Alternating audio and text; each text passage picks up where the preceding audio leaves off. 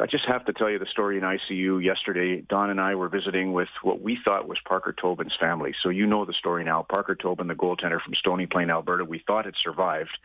In fact, it was uh, Xavier Labelle.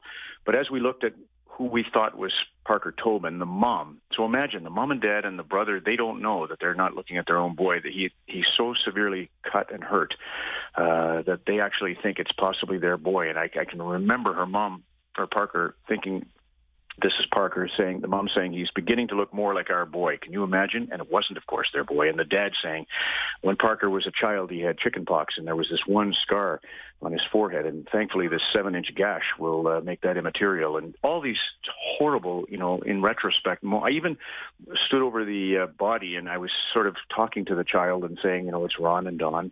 Uh, we're going to do a coach's corner bedside for you tonight. Everything's going to be okay. And when I was saying that, the boy began to, to rise up a little bit, and the nurse quickly put him back down because this boy, who we now know was Xavier Labelle, in addition to these horrific uh, cuts, uh, he had a vertebrae broken, he had uh, rib broken, he had hip broken, he had lacerated liver.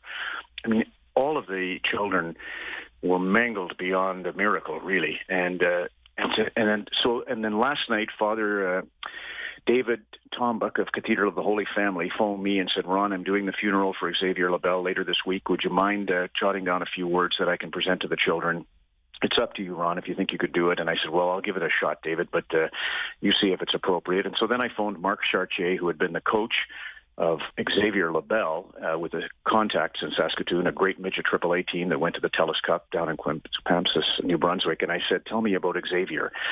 And he said, oh, God, Ron, just the most beautiful human alive, plays piano, speaks both languages, sharp as a tack. His father, Paul's a bit of a cut up at the TELUS Cup. He would dress up in clown suits and bang a drum. And they were having a party tonight uh, at Mark Chartier, the coach's house, uh, to honor the late Xavier Labelle. Well, now they know Labelle's alive. He's got all those injuries. Uh, but can you imagine the, the joy in that one scene and then the frickin' devastation that I feel for the for the Tobin family?